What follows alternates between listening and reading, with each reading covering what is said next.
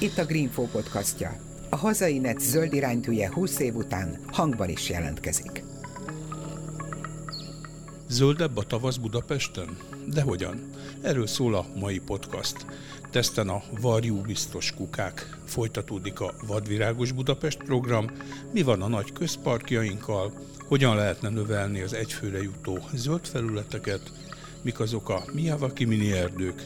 Utolérhetjük-e valamennyire a legzöldebb európai fővárost, Bécset? Többek között ezekre a kérdésekre is választ adnak mai vendégeim, Bardóczi Sándor, Budapest főtájépítésze, és Zakar András, a Főkert kertészeti divízió vezetője. Én Sarkodi Péter vagyok, zöldüljünk együtt!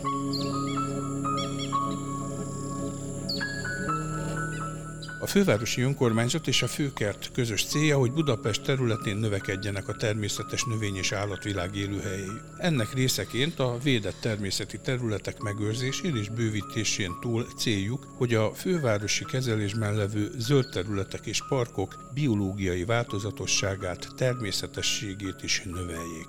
A program már az első évben komoly eredményekkel és tapasztalatokkal szolgált.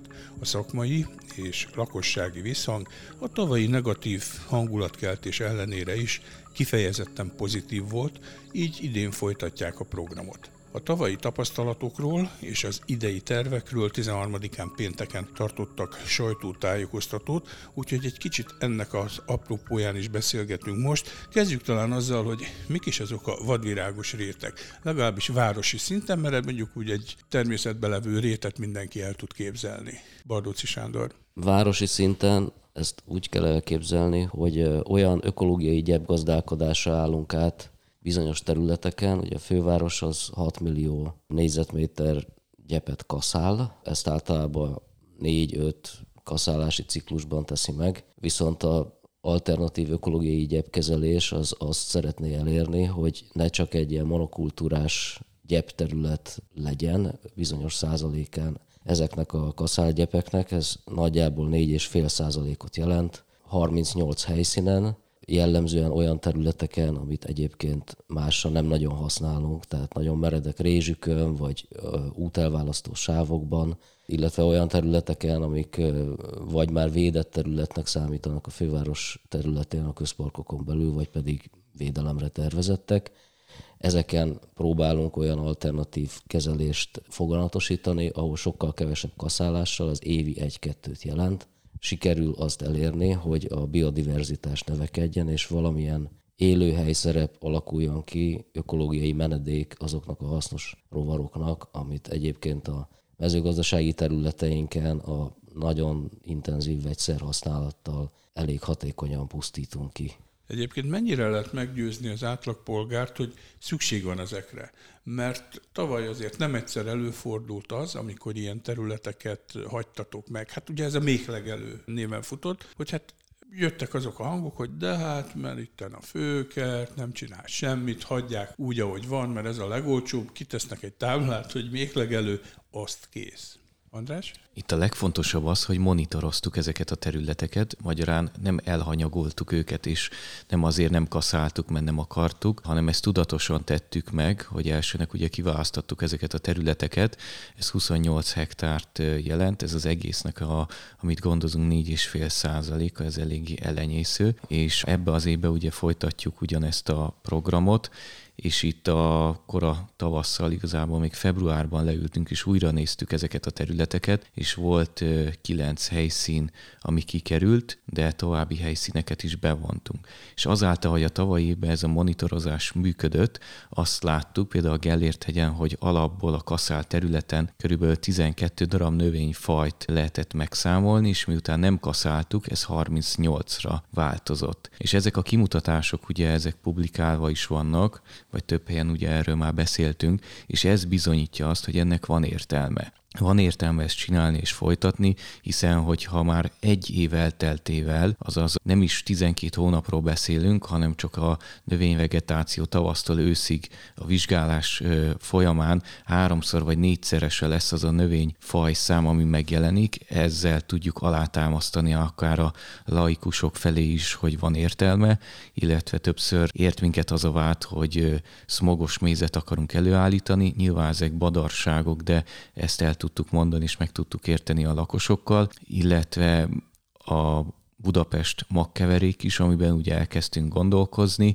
Ez is közösen a fővárossal együtt raktunk össze különböző ilyen magkeverék típusokat. Nekünk perpillanat ez is egy jövőkép, hogy ezt tudjuk majd akár árasítani, és illetve a lakosok felé ezt terjeszteni. Szóval mi minden oldalra megpróbáljuk úgy megközelíteni ezt, illetve alátámasztani, hogy a laikus lakók is megértsék, és nagyon sok pozitív visszajelzést is kaptunk akár magánkertekben, magánszemélyektől, hogy ők is otthon ezt elkezdték, illetve több helyen visszaköszönt ez az akkori szlogen, amit tavaly használtunk és bevezettünk, hogy még legelő. Úgyhogy én azt gondolom, hogy 99%-ban maximálisan pozitív fogadtatásnak örvendett. Bardóczi Sándor? Talán az volt a legnehezebb megértetni, és azt nem biztos, hogy máig sikerült megértetni a városlakókkal, hogy ez egy hosszabb folyamatnak a része, aminek az első évében mi tulajdonképpen nem is vártunk olyan nagy átugró, fantasztikus eredményeket, amit a monitoring visszaigazolt. Tehát az, hogy az első évben megjelenik 3 védett növény a területeken, ez egyáltalán nem volt benne a pakliban, pedig ez történt, és hát azt kell megérteni, hogy az első évben, amikor egy rendkívül intenzív monokultúrás gyebből elkezd versengeni gyakorlatilag a növénytársadalom, hogy kifoglalja el ennek a helyét, az nyilván egy ilyen organizált káosz, ami a természetben 6-7 év alatt lezajló folyamat. Azért kényszerültünk mégis erre a típusú metodikára, és nem arra, hogy ezeken a területeken magvetéssel erősítsük ezt a trendet, mert hogy nincs az az ellátó hálózat megszervezve. Magyarországon nincs olyan őshonos magkeverék mennyiségben, hogy oda megyünk valakihez, és azt mondjuk, hogy jó napot kívánok, 220 hektárnyi területre szeretnék kérni vadvirágos magkeveréket őshonos magokból. Természetesen vannak Hollandiából, Németországból, Angliából, Franciaországból származtatott magkeverékek, ezek más klímán működnek, van egy jelentős ökológiai kockázata ezeknek a nagy tömegű használatának, mert adott esetben tartalmazhatnak olyan magokat, amik mondjuk veszélyt jelentenek a mi természeti védelmi területeinkre, kivadulva, invazívvá válnak, stb.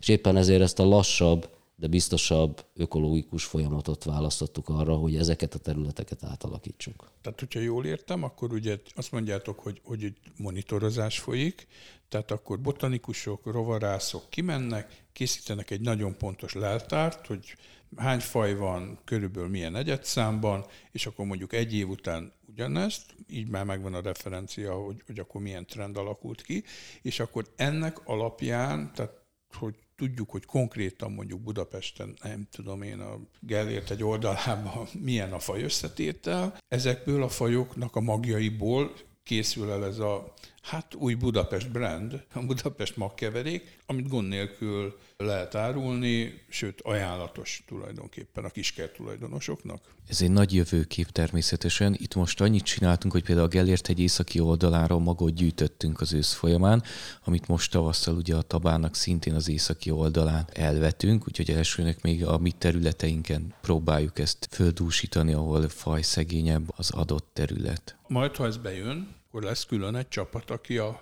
magkeverők brigádja? Hát valószínűleg ez úgy állhat össze, hogy találunk valami olyan kereskedelmi partnert, illetve kutatóbázist, aki ezt elő tudja nekünk állítani. Ez Magyarországon jelenleg nincs ilyen. Van néhány olyan vetőmag termesztő vállalat, ami, hogyha olyan célgépeket, olyan szelektáló berendezéseket tudna beszerezni, innoválni, akkor alkalmassá válhatna ilyenre. Mi jelenleg arra gyúrunk, hogy megfigyeljük ezeket a területeket, hogy természetesen a természetes vegetációban milyen olyan honos fajok jelennek meg, amik Budapestre jellemzőek. Már az előző évben tudtunk 4 fajta élőhely típusra elkülöníteni ilyen fajlistát, aminek adtunk mindenféle fantázia nevet, tehát van egy ilyen általános, ahol Budapestre bárhova lehetne vetni ezeket a keverékeket. Van egy hegyvidéki, van egy vizes élőhelyes, és van egy száraz, ami főleg a pesti homoklőszpuszta gyepeknek a természetes növényzetének az állományalkotói lehetnek. És hát az azért látszik, hogy ez egy elég küzdelmes folyamat, mire ebből egy termék lesz, de megkezdtük az első lépéseket. Tehát akkor én, mint mondjuk belvárosban lakó balkonkertész, nagyon nem vagyok ebben érintett, bár alapvetően az én kis ablakpárkányomon levő ládáimba is jó ez, de hát azért inkább a kiskert tulajdonosok a célcsoport, nem? Igen, főképp. De hát célcsoport lehet egyébként mondjuk agglomerációs településeknek a önkormányzatai is, akik adott esetben mondjuk ilyen ökológikus gyepgazdálkodásban gondolkodnak. Egyelőre lista van, elvek vannak, azt látjuk, hogy például ugyan ezek a vadvirágmagok nagyon pici méretűek, ezért például egy hagyományos ilyen vetőmag szelektáló berendezéssel nem lehet ezeket szelektálni, tehát ez külön spéci célgépek kellenének. Erre lehetne egy ilyen agrárinnovációs program keretében valamilyen támogatást konzorciumban, bármi egyébben. Ezen elkezdtünk dolgozni. Van ez a Pannon Breeding program, ami hasonló célkitűzésekkel vágott neki. Ők most próbálnak majd Európai Uniós pénzhez jutni. Hogyha ez sikerül, akkor folytatjuk velük az együttműködést, és akkor ebből lehet aztán egy termék majd egyszer. Tehát, hogyha én most bemegyek egy barkácsáruház kertészeti osztályára, vagy bárhova, ahol lehet kapni fűmag meg egyéb keveréket, ez nagy eséllyel valami nyugat-európai lesz a kis zacskókba. Főként holland vagy német. Igen. Tehát akkor nem véletlenül teszik fel a kérdést a botanikusok, hogy hát azért itt problémák lehetnek ezzel, amit itt mondtál, hogy ki tudja, hogy egyszer csak valami tájidegen faj. Abszolút. Tehát mondjuk a kanadai aranyveszőnek az elharapózása a természetvédelmi területeinken az egyértelműen annak köszönhető, hogy egyszer az atlanti klímáról behozták ezt dísznövényként, elkezdték a kertekbe ültetni, majd onnan kivadult, és elkezdte gyakorlatilag kiszorítani a természetes növényzetet. Egy nagyon érdekes tanulmányt tettünk föl a Greenfóra a napokban. Urbanizáció, ízeltlábúak és biológiai védekezés a beépítettebb területeken gyengébb a rovarkártevők természetes szabályozása. Ez a címe, ezt az Ökológiai Kutatóközpont adta ki ezt a hírt, ez az ő kutatásaikat mutatja be, és nagyjából csak az a lényege egy mondatban, hogy hát az ilyen urbanizált területeken, ahol kevés a jó minőségű zöld felület, ott kevés az a rovarmennyiség, amelyik elpusztítaná a különböző tetveket, meg számunkra kedvezőtlen növényi net szívó rovarokat. Tehát akkor ez ellen is valahol egy üde és vegyszermentes megoldás, ez a bizonyos vadvirágos rét program? Persze, mert hogyha belegondolunk, hogy a vadvirágos réten sok virág van és virágzik, ezáltal a rovarokat oda csalogatja, illetve élőhelyként szolgál, vagy ha például kimegyünk az Andrássy útra, és azt látjuk, hogy a kőrisfák ugye folyamatosan romlik az állapota, mert bizonyos kártevő végigmegy, és mindegyiket megfurkodja és tönkre megy, illetve hogyha csak a hősziget hatásról beszélünk, hogy a városban ugye sokkal magasabb a hőmérséklet, ugye a betonban a visszaverődés, a napsugarat, akár télen ugye megfigyelhető, hogy akár 3-4 fokkal is melegebb van, magyarán nem is tudnak elpusztulni ezek a kártevők, hát ezek remekül érzik magukat. Úgyhogy sajnos ez igaz. Tovább megyek, hogy már kezd jönni a kánikula, és arról is vannak azért nemzetközi mérések, hogy mondjuk akár egy kaszált gyep és egy magasabban hagyott gyep felszínhőmérsékletek között is van 4-5 fok különbség a kánikulában. Tehát ha igazán hűteni szeretnénk a városainkat, akkor ebben például ezek az ökológikus gyepgazdálkodásra átállított gyepfelületek is a helyi klímamódosító tényezőként tudnak föllépni azáltal, hogy sokkal több vizet tudnak megkötni, azon keresztül párologtatnak, stb. Stb. De igen, tehát, hogy mivel hasznos rovaroknak az élőhelyeiről beszélünk, ezek a hasznos rovarok képesek akár olyan kártevőket elpusztítani, amik a mi fáinkat vagy az zöld felületeinket károsítják, és ez a legegyszerűbb biológiai védekezés a kártevők ellen. A biodiverzitás az mindig nem önmagáért való, tehát azt valahol a természet csodálatos rendszere azért találta ki, hogy egyik faj se tudjon túlszaporodni a másiknak a rovására, hanem mindig beálljon egy egyensúlyi állapot. És egyébként a nagyvárosokban, mondjuk Budapesten is. Hát tudom, hogy ma már elég nehéz azt mondani, hogy ökológiai folyosókat alakítsunk ki, mert hogy megvannak a zöld szigetek, amik között azért hát nem nagyon van természetes folyosó kapcsolat. Ez nem gátolja azt, hogy a számunkra fontos, hasznos, baráti fajok elterjedjenek? Hát a rovaroknak a nagy többsége szerencsére tud repülni, meg ugrándozni, tehát hogy ha még csak mozaikos is ez a terület, hogyha megvannak ezek az ökológiai lépőkövek és egymáshoz közel vannak, akkor tulajdonképpen az ökológiai folyosó szerep az megmarad. Ugye azért a Duna mentén, vagy a budai hegyvidéken, a kis vízfolyások mentén azért ezek az ökológiai folyosó szerepek még működnek, és nekünk az a dolgunk, hogy erősítsük ezeket. A Radó Dezső tervben is van ilyen ökológiai folyosó erősítő tevékenységünk. Apropó, ha már a Radó Dezső tervet említettük, ugye ő volt a Főkertnek hajdan a ikonikus vezetője, és ha jól emlékszem, talán ő dolgozott ki egy módszert, hogy hogyan lehetne forintosítani egy-egy fát, vagy valami fajta értéket adni, mert ugye a mai világunkban ugye minden így pénzesítve van, de hogy ebben a tervben szerepelt az, hogy 2030-ig a 6 négyzetméter helyett 7 négyzetméterre kellene emelni az egyfőre jutó zöld felületnek az arányát Budapesten, ami tök változatos, ugye, mert a budai részen ott ennél jóval több, talán a 6. vagy a 7. kerületben a legalacsonyabb, ott talán 1-2 négyzetméter jut egy lakosra. De hát én valahogy nem látom azt, hogy erre túl sok lehetőség lenne, hogy a zöld felületeket növeljük, mert amiről idáig beszéltünk, az egyfajta milyen minőségi fejlesztés, de hát kellene a mennyiségi is. Jó, hát ez a 6-ról 7 négyzetméter per főre növelés, ez a számokra lefordítva, vagy területre lefordítva, az 226 hektárnyi új közparkot jelent. Azért van lehetőség egy kevés erre. Egyrészt nemrég adtuk át a Pünkös fürdőparkot, az 7 hektár. Készülnek például az Észak-Csepeli 36 hektáros új közparknak a tervei a Budapest Fejlesztési Központban. Szó van arról, hogy a Podmanicki úti menti nyugati mögötti terület az zöld felület lesz. Ugye most nemrégiben ért véget a nyugati pályaudvar tervpályázata. Szó van arról, hogy a Rákos rendező területén, ahol nagyjából olyan 70 hektárnyi zöld terület kialakítható, egy része az közpark lesz majd az átalakulás után.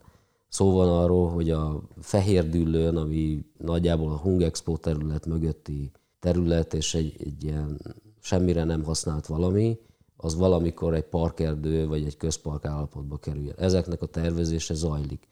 Szóval a Mocsáros déli részén arról, hogy ez közparki, az északi részét azt természetvédelmi, a déli részét közparki területté alakítsuk. Tehát, hogy területi növekményekre is van lehetőség, és hogyha ezeket összeadjuk, meg még hozzáadjuk azt a kevés, vagy nem kevés kerületi kezdeményezést, ami a saját kerületi zöld felületeiken akar új közparkot alakítani. Tehát például 13. kerületben most volt nemrég az, hogy egy háztömböt átminősítettek közparká, és egy új közparkot hoznak létre, tehát csomó ilyen kis apró kezdeményezés van. Ha ezeket összeadjuk, és ezek mondjuk az évtized végére realizálódnak, akkor ez megugorható, ez a történet. Oké, ez mind szép és jó, de hát az alapvető dilemma az a pénz. És hát azt tudjuk, hogy Budapest nem igazán dúskál ilyen téren sem forrásokkal, szóval mennyi a realitása ennek? Mert az ember nézi azt, hogy Bécsből jönnek a hírek, hogy ugye már többször volt Európa legzöldebb fővárosa, és ők tényleg mindent kicsiben nagyba megtesznek azért, hogy élhetőbb legyen a város, de ott mondjuk a kormány támogatja a fővárost iszonyú pénzekkel minden területen. Hát nem csak az, hogy támogatja, Bécs mondjuk az ott megtermelt jövedelemnek a 8%-át megtarthatja, Budapest a 2,5%-át tarthatja meg. Nyilván ez egy probléma, de azért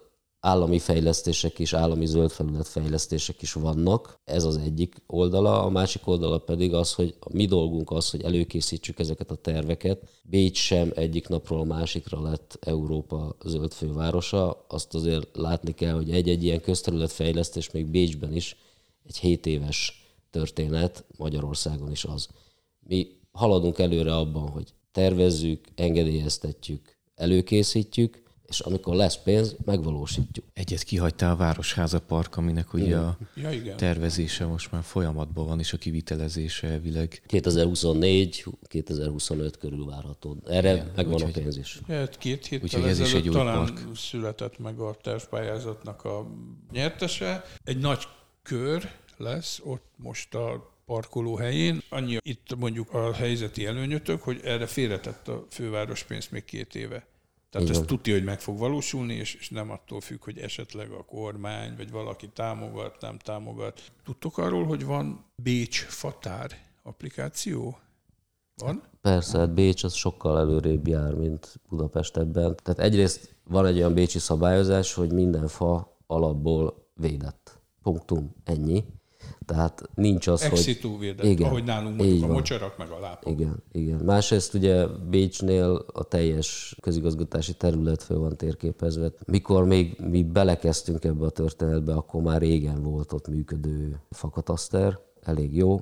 Nyilván ez is olyan történet, hogy Budapest a kétszintű önkormányzatisággal megáldva, megverve, a teljes közterületi kataszterezés az nem csak a fővároson, hanem kerületeken is függ. Ezek teljesen más, milyen állapotban vannak ezek a felmérések. Van olyan kerület, ahol egyáltalán nincsen a saját zöld felületeikről fölmérés, van, ahol nagyon elavult állapotban van, van, ahol egész normális, 13. kerületben például kiemelkedő.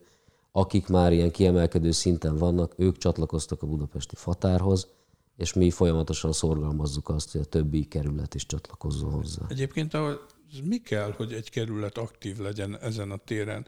Egyszerűen a vezetésnek a szemlélete? Egyrészt, másrészt az adatbázis építés az nagyon komoly pénzekbe kerül. Jó. Igen, azért hoztam ezt föl, mert hogy azért ezen a téren, Fatár téren Budapest nincs lemaradva Bécstől, mert hogy ugye van egy Budapest fatár nevezetű applikáció, amelyik mellesleg tavaly augusztus végén az Éghajlatvédelmi Szövetség Klímasztár programja keretén belül megkapta a Klímasztár díjat, de nem biztos, hogy sokan hallottak erről a fatárról. Mi ez pontosan, András? Hát, hogyha úgy veszük, akkor ez egy vagyonleltár is, hiszen az összes fának, ami benne van, most már a faértéke is szerepel, úgyhogy azért látjuk, hogy mondjuk egy több mint 100 éves fa az mondjuk hány millió forintnak megfelelő értéket képvisel, de amellett ugye a parki berendezések is benne vannak, most már belekerülnek a Miyawaki mini erdők is, a közösségi komposztálópontok is benne vannak, ezeket folyamatosan fejlesztjük, de gyakorlatilag minden, ami a Főkerthez köthető, növény, virág, kuka,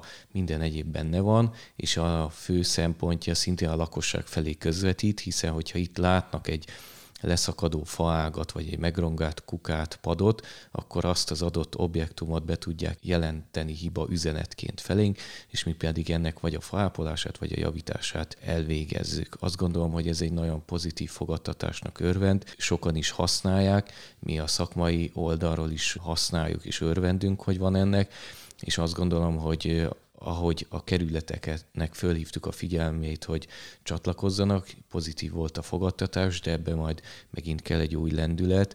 Az első lendület hullámával több csatlakozott, ilyen volt a 13., 14. első kerület, de ezt szorgalmazni kell, hiszen csak akkor tudunk most Béccsel példálozni, ha minden kerület ehhez csatlakozik, és a közel az 1 millió fa bele fog kerülni, ami Budapesten megtalálható. Tehát akkor az aktív felhasználók napra készen, pontosan helyre készen tudják, hogy itt most, ami előtt állok, ez a fa, ez ilyen faj, ilyen adatai vannak, stb. És akkor talán jobban védik, tehát hogy ennek van egy ilyen edukatív szemléletformáló része is. Edukáló képessége is van, hiszen a nevezetes fák is benne vannak, akár ha kimegyünk a Margit-szigetre, vagy miért hétvezér a hétvezérplatán, el tudja olvasni, hogy mikor ültették, miért lett 7 darab hajtása, és naprakész információt találnak, de ugyanígy a természetvédelmi területekről is, hogyha kilátogatnak az Apáti sziklához például, akkor annak a leírása, a méretei, az ott található növényfajok, az ott található védett állatfajokat, rovarokat mind megtalálható. Szóval maximálisan edukáló hatás és oktatás jelleggel is működik. Andrásékkal folyamatosan azon vagyunk, hogy fejlesszük az applikációnak a tudását. Egyrészt Ugye így kerültek be a fővárosi tulajdonú erdőterületek nemrég, most szó van arról, hogy a mélegelőnek kijelölt foltokat is megjelenítsük ebbe a területben, már benne van az összes ilyen bogárhoteltől kezdve a kihelyezett fészkeken keresztül nagyon sok minden objektum, és hát van egy ilyen távlati elképzelés, hogy mesterséges intelligenciát vonnánk be ebbe a fölmérésbe, mert hogy azért azt látjuk, hogy ennek az adatbázisnak a napra készen tartása az jelentős emberi erőforrásba kerülne. Hogyha avval számolunk, hogy a Főkert a saját kollégáival tudja ezeket az adatokat föltölteni, az egy nagyon-nagyon lassú és hosszú évekig tartó folyamat, viszont azért vannak olyan új lehetőségek, akár mondjuk a lézerszkennelésről beszélek, akár ezeknek az adatoknak a mesterséges intelligenciával való földolgozásával, ami ezt a folyamatot gyakorlatilag évekről napokra tudja rövidíteni. Ezzel kapcsolatban már volt ilyen pilot projektünk, ahol 5000 fának a pontfelhőjét vizsgáltuk, hogy egy ilyen mesterséges intelligenciás rendszerrel hogyan lehet ezeket mért adatokká, faadatokkal konvertálni, ezek elég jól sikerültek, úgyhogy most közösen azon dolgozunk, hogy legyen arra egy ilyen okosváros forrás, Európai Uniós forrás, amiben akár mondjuk Budapest 1,2 millió közterületi fáját is föl tudjuk mérni. Ez egyébként ezzel az intelligenciával mindössze 24 napot venne igénybe. Meg hát, hogyha a műhold képeket beépítenénk, akkor lehet, hogy nyomon lehetne követni azokat a brutális ingatlan beruházásokat, amik főleg a budai oldalon veszélyeztetik a védett területeket. Csak egy példát hadd hozzak fel, nemrég a Telexen jelent meg egy cikk, Apáti szikla, egyre csak terjeszkedik az üzemi menzát idéző lepényszerű épület az Apáti szikla Sacsbércén. Ez egy konkrét ami végül is a védett terület mellett van, de hát azért az elmúlt években nem egyszer hallottunk arról, hogy a szabályokra meg a védettségre fittyet hányva bizonyos ingatlan vállalkozók fogták, és kész, nem érdekelte őket, hogy például védett területet tesznek tönkre. Szóval, hogy mennyire hatékonyan lehet mondjuk a fővárosi, vagy akár a országos védettségű területeket megóvni ezektől az ingatlan hiénáktól, cápáktól. Tehát a főváros odáig hatékony, hogyha ez a terület fővárosi védelem alatt áll, akkor a természetőreink azok elég hatékonyan tudják ezekről a természetkárosításokról lebeszélni az adott beruházókat. Most például a Dunarét kapcsán, ami ideiglenes védelmet kapott, és a májusi közgyűlés fogja tárgyalni a végleges védelmét, ott például sikerült leállítani idejében egy természetkárosítást. Bocsánat, ez hol van ez a Dunarét? Ez a nagytétényi Dunaparton, ez egy olyan egyébként magántulajdonban lévő rét, ami erdőművelési ágban van, és ott egy területhasználó akarta ezt a területet elkeríteni, föltölteni, stb. Ja, ez az, ahol ilyen illegális sütlerakás, és stb. Mert ez úgy a senki területe volt a hatos kivezető és a Duna között. Igen, úgyhogy ezt a tevékenységet sikerült leállítani, idejében megfogni. Az Apáti sziklánál is az a helyzet, hogy kimondhat, hogy mellette, tehát a védett terület közvetlen közelében történik ez az építkezés beépítése szánt a területen. Ott is jelen vannak a természetőrök, folyamatosan figyelik, hogy megsértik-e a határt, nem sértették eddig meg, de ugye ezzel kapcsolatban azért az a szomorú hír, hogy az építés szabályozás az már nem az önkormányzatok kezében van 2020 februárja óta, hanem kormányhivatal hatáskör lett. Én még annyit elmondanék, hogy ugye január 1 óta ugye a Jegenyevölgy, illetve a hajógyári szigetnek a galéria erdeje is most már védett, és hozzánk tartozik, úgyhogy ebben maximálisan haladunk előre közösen a fővárosra, és az a cél, hogy minél több ilyen védett területet tudjunk kialakítani és megvédeni. Említetted az előbb a Miyawaki erdőt, ezt akkor még meséljük el a hallgatóknak, hogy ez micsoda. A legutolsót azt egyébként bárki megnézheti, jó, nem nagyra kell gondolni, egy 50 négyzetméteres területre kell gondolni, a Boráros téren, tehát a Petőfi hídnek a pesti lábánál, a felhajtónál. Igen, ezt 2021 áprilisában kezdtük el, ugye Akira Miyawaki, egy japán biológus, aki kezdte el ezt az ültetési formát a városokba, és ugye ez visszakövethető, sok olyan ültetése van, ami már több mint 20 évre visszamenőleg bizonyítja azt, hogy van ennek értelme, és mi, amikor elsőnek ezt eltelepítettük a Tabánba, akkor ugye ez teljes mértékben új volt Magyarországon is, mert korábban ilyen ültetést senki sem alkalmazott és nem használt, és hál' Istennek az egy szponzoráció keretén belül tudtuk megvalósítani, kialakítani, és ezt követte ugye az Andor utcai idei ültetés, ahol már 3 darab ilyen foltot alakítottunk ki. Itt is nagyon fontos, ahogy a vadvirágos Budapestről beszélünk, hogy az őshonos fafajokat ültetjük el, ami ugye a várost is bírja. Magyarán nem hozunk be semmilyen olyan növényt, amiről tudjuk most, hogy például a városi klímát nem bírja, akár ezt a hősokkot vagy a meleget, illetve a szárazságot tűri, és az is fontos, hogy cserjéket is ültetünk, nem csak fákat. Ezek most persze, ezek kisebbek, ezek erdészeti facsemeték, de itt pont az a lényeg, hogy sűrűn vannak ültetve ezek a fák, illetve rendelkeznek a karógyökérrel, ugye ezek nem egy többször iskolázott fák, amik többször vissza vannak vágva a gyökeré, ezáltal sokkal gyorsabban tudnak lejutni az adott vízréteghez, illetve tudják ezt felszívni, és azáltal, hogy versengenek, ezért a növekedésük is gyorsabb. És hogyha például megnézzük az Andor utcát, ahova, hogyha fákat ültettünk volna, és betartottuk volna a tőtávolságot, akkor körülbelül 6 méterével tudtunk volna fát ültetni, ami lehet, hogy összesen 3 vagy 4 lett volna, de azáltal, hogy 3 ilyen szigetet ültettünk el, sokkal nagyobb lesz az a lombtömeg, az a felszín, ahol ugye tud port megkötni, párologtatni, úgyhogy ezért is szorgalmazzuk, hogyha vannak olyan területek, amiket mi már ebbe a szemléletbe tudunk elültetni, akkor erre törekszünk. És ez nagyon jó volt a Borároson, ahol ugye az önkormányzat, a 10 millió fa, illetve a Főkert összefogásából valósult meg ez az ültetés, hiszen ez is itt egy terhelt boráros térről beszélünk, ahol alig van zöld felület, illetve várható majd az átépítése. Ez mondjuk nem érinti ezt az új Miyawakit, de szintén szorgalmazzuk, hogy legyenek bátrak az önkormányzatok vagy a városok is próbáljanak ilyen ültetésbe fogni. A Boráros tér ugye fővárosi tulajdon, fővárosi engedély, csak a 9. kerülettel összefogva, illetve a 10 millió fa, illetve plusz a finanszírozója ott kimondott az Unikum volt, és ezért tudott megvalósulni. Az Andor utca fővárosi tulajdon, mi vagyunk a kezelője, mi tudtuk elültetni, és ugyanígy a Tabánnál is. A fáknál maradva van egy Stockholm módszer, ez egy fa ültetési, telepítési technológia, ami nagyon úgy néz ki, hogy bevált, és sokkal életképesebbek maradnak a fák ilyen eléggé veszélyeztetett vagy kiszolgáltatott városi környezetben. Ennek volt ugye, ha már Ferencváros, akkor a Bakács téren egy ilyen próba projektje az elmúlt fél évben.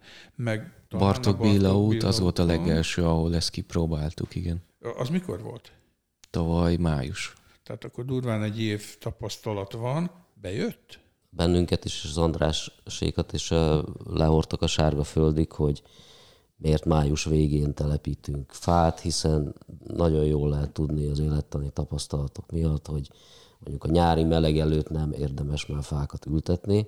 Ehhez képest ez a fa szuperül érzi magát, tehát az is mutatja, hogy az a közeg, amibe került, olyan mértékű vizet képes raktározni és adagolni, hogy ez nem okozott gondot ennek a fának. Ami most készül a Blaha-Lujza téren, az tulajdonképpen ezeknek a kísérleteknek már egy tovább gondolt verziója, ahol 2.0, ahol Budapestnek a legnagyobb ilyen Stockholm típusú ültetése fog lezajlani ősszel, összekerülnek be a fák, de maga az altalajnak az előkészítése, ennek a szerkezeti talajnak az előállítása már most a tavasszal elkezdődött, és a burkolatok elhelyezése előtt be is fejeződik. De mi ennek a lényeged? Mert ugye a hagyományos esetben fúrunk egy nagy lukat, beletesszük a előnevelt facsemetét, betemetjük, ezt várunk. Igen. Tehát itt tök másról van. Tehát ez azért kapta ezt a Stockholm-fa ültetési rendszer nevet, mert 20 évvel ezelőtt egy Björn Emre nevezetű,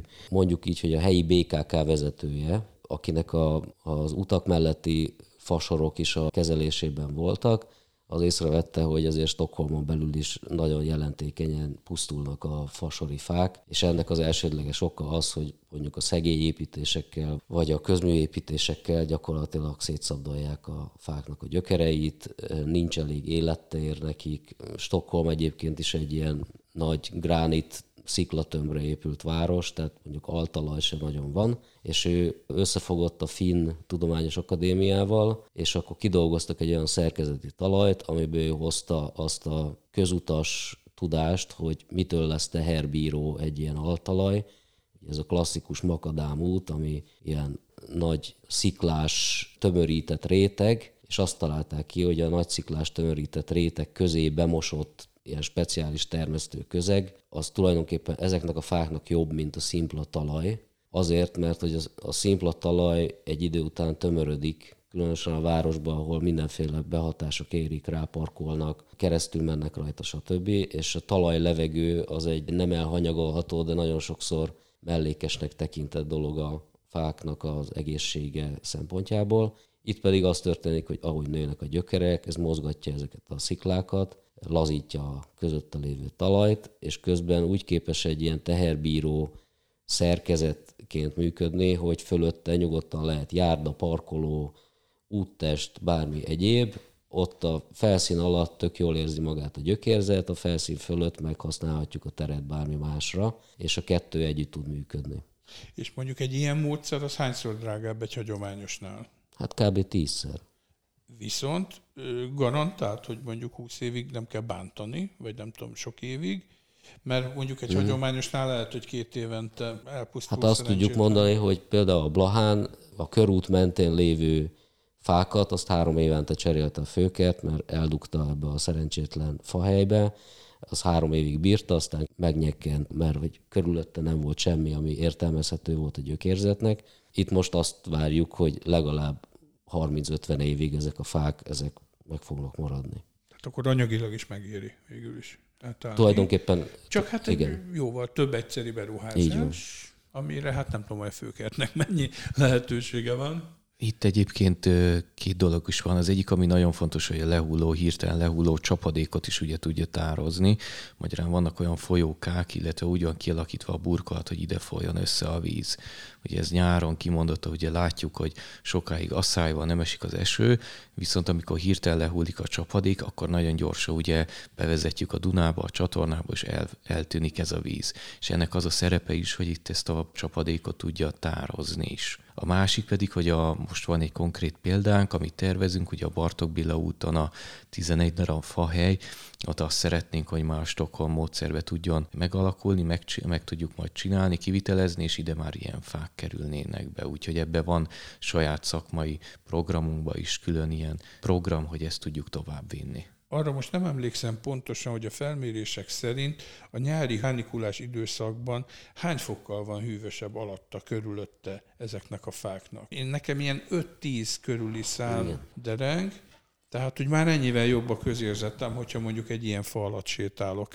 Igen, egyébként ugye ez megint a Béccsel tudunk példálozni, ahol vannak ugye ilyen kimutatások, hogy forgalmas csomópontba hoztak létre új zöld parkot, hogy be lett fásítva, megszűnt a forgalom, és visszamenőleg ugye ezeket az adatokat föl tudták mutatni, és ott van azt hiszem ez a 6 fok eltérés már kapásból. Hát egyébként, ha már Bécs, van egy olyan program, hogy lehetőleg minél több parkolóhelyet visszazöldíteni, amire hát úgy Budapesten elég nehéz elképzelni, mert olyan brutális ellenállást váltana ez ki az autósokban, miközben alapvetően ez lesz a kényszerű jövő útja. Vannak ilyen tervek? Vannak. A Budapest Brand nevű cégünknek most május 20-án van egy lejáró pályázat, aminek az a neve, hogy Budapest Tuning, és ebben egyrészt van egy ilyen kis pálya, másrészt egy nagy pályázat.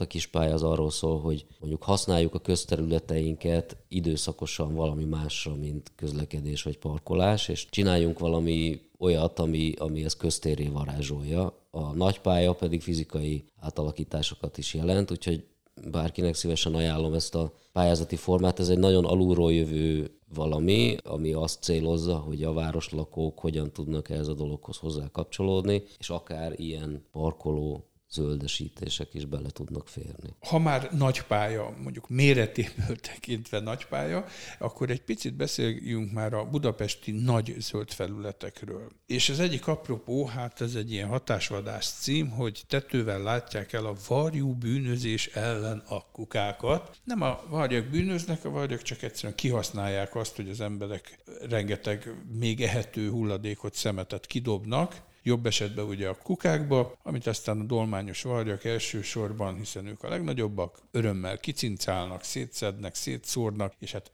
ez ellen elindult most egy mintaprojekt. Ezt egyébként már 2020-ban, amikor a Margit-szigeti kukákat elkezdtük lecserélni szelektív kukákra, már pont ezeket a nyitott kukákat kezdtük el kivonni úgymond a forgalomból, és már olyan oldalról bedobható szemétnyílás, illetve szűkebb nyílással próbálkoztunk, amiben már nem tudnak bemenni, de gyakorlatilag ugye itt a kicsit azt is kimondhatjuk, hogy a pénz szűkébe vagyunk, ezért nem cseréljük le a kukákat, ezek több mint 30 éves ceglédi kukákról beszélünk, aminek lett most teteje, amúgy már 20-ban is kerültek ki ilyen tetők, csak akkor kisebb figyelmet kapott, akár a Városmajorra gondolunk, vagy az Apor Vilmos gesztenyéskert, és most azáltal, hogy a FKF-nek is létrejött a BKM Budapesti Közművek, van egy saját gyártó kis üzeme, ahol hál' Istennek volt erre kapacitás, és el tudtak kezdeni ilyen tetőket gyártani, hiszen tényleg kimondottan a Tabán, vagy ugye a Népliget, ahol sokkal több varjú telepszik meg, de a Margit-sziget is pont ugyanilyen, és a varjaknak teljesen mindegy, hogy az ember ott van a közelében, ugyanúgy belemegy, kidobja a szemetet. Ez egy probléma, amivel foglalkozunk, és orvosolni kell ezt a problémát, de azért ehhez mi is hozzájárulunk, mert hogyha tényleg olyan szemetet dobunk ki, amiben van ételmaradék, vagy bármi egyéb, ami a számukra ehető, akkor sajnos hozzászoknak, és azt is látjuk, hogy teljes mértékben betelepültek Budapestre, és ők ezt maximálisan kihasználják. Tehát akkor ez egy olcsó, kvázi kényszer megoldás, hogy mondjuk gyártunk egy tetőt, amit rácsavarozunk a meglevő kukákra, de ugye ezeknek két típusa van, és akkor most tesztelitek, hogy melyik a hatékonyabb? Igen, az egyiknek van külön még egy bedobónyílás, a másiknál pedig ugye az egész fedelet lehet felemelni, és úgy lehet bedobni a szemetet. És akkor a munkatársak egy része az nézi naponta, elmegy, hogy na, mennyire van szétszórva a szemét körülötte, és akkor majd egy idő után, nem tudom meddig tart ez a tesztidőszak, azt mondjátok, hogy hát akkor lehet, hogy a lukas a hatékonyabb, vagy a zárt, melyiket nem kedvelik annyira a varjak. Hát ez nem is a varjuknak a könnyebbség, hanem nekünk embereknek, hogy veszük a fáradtságot és az egész fedelet, aminek a súlya nagyobb, vagy pedig ezt a kis nyíláson, mondjuk a palackot, amit nem dobunk ki szelektíven otthon, mert lusták vagyunk, hanem ott a parki kukába dobjuk bele, és elhúzzuk a kis nyílást, és belehelyezzük. Hát ezek most kerültek kihelyezésre, úgyhogy gondolom, hogy egy fél szezont azért le fog futni, és majd utána folytatjuk. A győztesből sokkal többet fogunk majd látni. Hát ezek a régi ceglédi kukákra kerül ki, úgyhogy hál' Istennek ennek már nincs olyan túlnyomó többsége, de valószínűleg ezekre fog kikerülni. Azt azért látni kell, hogy ez a praktikum irányából közelíti meg a dolgot, nem gondoljuk ezt végleges megoldásnak. A pénzhiány az ok, de azért azon dolgozunk, hogy ezt a pad és kukacsere programot a városi nagyparkjainkban előbb-utóbb folyamatosan ledolgozzuk. Ugye most a Vérmezőn fog elkezdődni egy teljes kukacsere, ott szelektív, vagy részben szelektív, de mindenképpen zárt, és egy arculattudatosan egy termékcsalád lesz kihelyezve.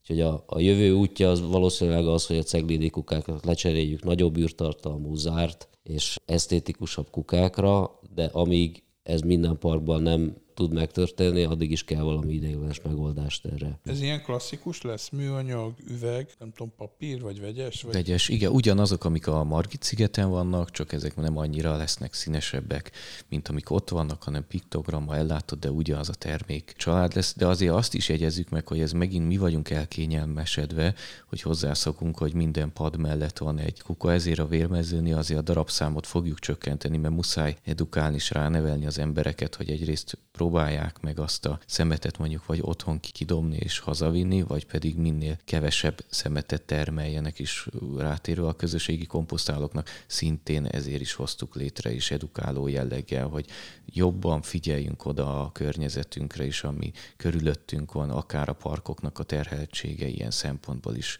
csökkenjen, mert nagy szükség van arra, hogy csökkenjen ennek a száma. Hát a rossz májú lennék, azt mondanám, hogy a varjakat könnyebb megtanítani dolgokra, mint az emberek egy részét a normális együttviselkedésre, és erre egyébként lesz kapacitása? Mondjuk a Vérmezőn, hogy ezeket a szelektív kukákat megfelelő időben rendesen, szakszerűen ürítsék? Bár ez mondjuk a FKF asztala. Ez ugye most már egy cég vagyunk, magyarán egy másik divízió az FKF. Ez a Budapesti Közművek ZRT-be tagozódtak bele. Igen, a köztisztasági divízió, de ők ezt csinálják rendszeresen is. Ugye ez január 1-től került át hozzájuk hivatalosan ez a munkavégzés, amit korábban a Főkert látott el, és szerintem nagyon helyes, hogy ez megtörtént, maximálisan támogattuk és örülünk, hiszen helyi kertész kollégának szerintem nem az a fontos, hogy reggel első 2 órába kukát ürítse, hanem a növényeket ápolja, öntözzön és a szezonnak megfelelő feladatot végezzel, de az FKF erre kész és helytáll, úgyhogy maximálisan igyekeznek, hogy időben rendszeresen történjen az ürítés. Nyilván itt a szezon most indult be, a leterheltség most kezd fokozódni, és ez a feladathoz pedig fejlődni kell.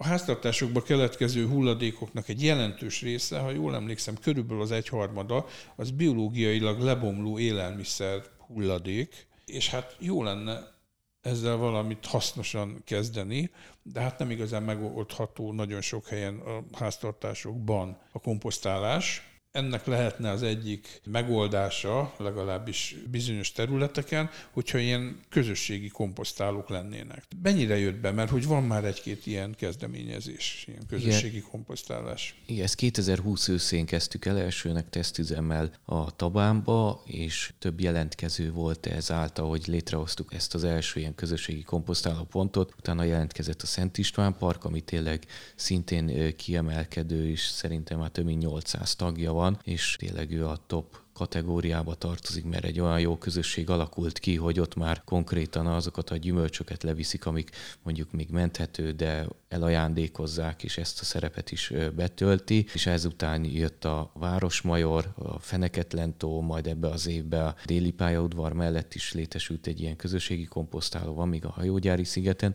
Ennek igazából az a fő funkciója, hogy új közösségek jönnek létre, akik igenis arra figyelnek, hogy a háztartási hulladékot ne a kommunális kukába dobják, hanem kivigyék ezekbe a komposztpontokba, majd egy idő után szerveznek hétvégente ilyen rostálást, mi ehhez biztosítjuk egyébként a rostát, több ilyen rostát legyártattuk, ezt ingyen bérmentve odaadjuk nekik, és ami itt keletkezik komposzt, azt haza tudják vinni, ami pedig fölösleges, ott a parkon belül használjuk mi föl, és mi szórjuk el a növények alá, és ezáltal mi is örülünk, hiszen már közvetlenül akkor ott a tápanyag tud hasznosulni.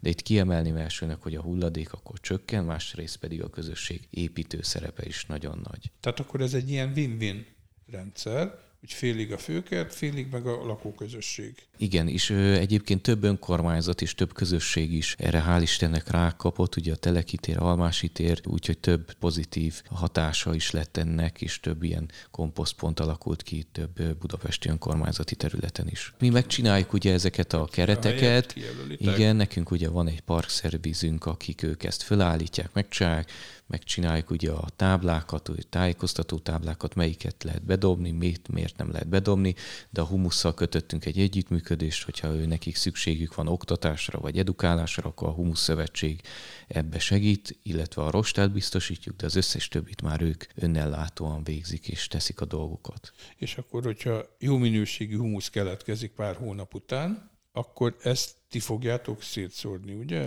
Ők kirostálják. Vagy a lakos is vihet magával? Persze, hát ez a lényeg, hogy ezt ők állítják, ők termelik meg, ők állítják elő, ők dolgoznak ezáltal, majd ezeket a javakat ők élvezik. Ha ott olyan mennyiségű keletkezik, hogy már nem tudják felhasználni, akkor mi azt a parkon belül ugye elhasználjuk. És akkor ezt ugyanúgy felhasználom a balkonládámba, mint hogyha megvenném a Barkács kertészeti áruházba a zsákos földet. És összehasonlítjuk a minőséget, akkor látjuk, hogy mekkora a különbség. Tehát akkor ez gyakorlatilag úgy működik, hogyha egy lakóközösség azt mondja, hogy próbáljunk meg mi is itt a ház környéki zöld felületen komposztálást csinálni, akkor megkeresik a Főkertet, hogy van egy ilyen szándékuk. Itt megint kiemelném azt, hogy fővárosi területen csináljuk, magyarán a hozzánk tartozó területen, nem önkormányzati területen, nem lakóközösségnek. Itt a lakóközösség vagy önkormányzatok az alulról jövő szerveződés, ugyanúgy, mint ahogy nálunk, csak nálunk ugye mi tudjuk a helyszínt biztosítani.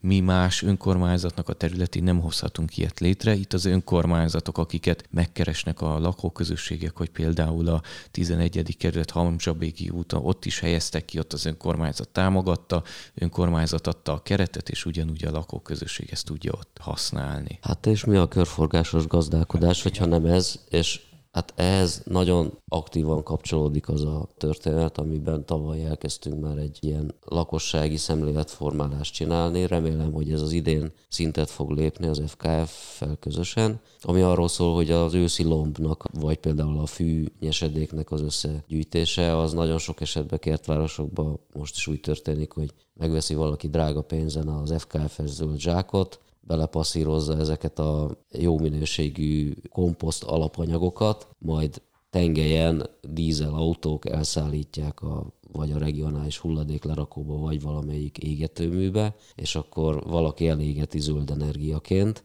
Aztán ugyanez a kerttulajdonos pedig tavasszal elzarándokol valamelyik barkácsáruházba, és drága pénzen vesz magának tápanyag utánpótlásra alkalmas humuszt, komposztot, istállótrágyát, bármi egyebet, miközben azt művelte, hogy ellopta saját magától ezt a nagyon hasznos anyagot. Hogyha mindez nem történne meg, akkor gyakorlatilag abban egy óriásit tudnánk abban lépni, hogy ezek a fölösleges szállítások, fölösleges utak, fölösleges égetések, azok ne történjenek meg. Szóval komposztra föl. Nálunk ugye hál' Istennek, amit a parkon belül nyesedéket összegyűjtünk, azt ugye kiszállítjuk a saját komposztüzemünkbe, a Keresztúri útra, ahol egyébként a lakosok is és cégek is tudnak vásárolni komposztot, amit mi állítunk elő, és illetve ezt a komposztot ősszel a parkokba ezt vissza szoktuk forgatni. Hát akkor hajrá, csak ezt lehet mondani a lakosságnak. A Zöld Budapest honlap az működik. Tehát zöldbudapest.hu. Nálunk a főkert.hu. Főkert.hu, és akkor ott további információkat találnak. Nagyon szépen köszönöm, hogy eljöttetek. Mai vendégem volt Bardóczi Sándor, Budapest főtájépítésze,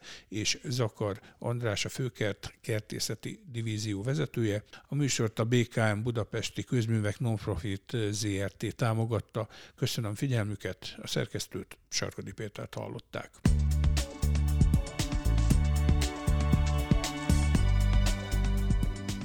Önök a Greenfo podcastját hallották.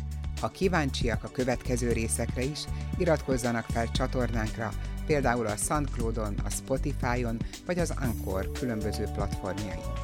Honlapunkon a 134 000 tételes napi sajtószemle mellett a 21 év alatt kihelyezett 47 000 cikket is megtalálják, ahogyan az összes napra készen tartott rovatunk bejegyzéseit is. Várjuk a 14,5 ezres Facebook táborunkban és a vasárnapi hírleveleink olvasói között is. Lehet akár a szerzőnk, és hálásak vagyunk, ha támogatja munkánkat.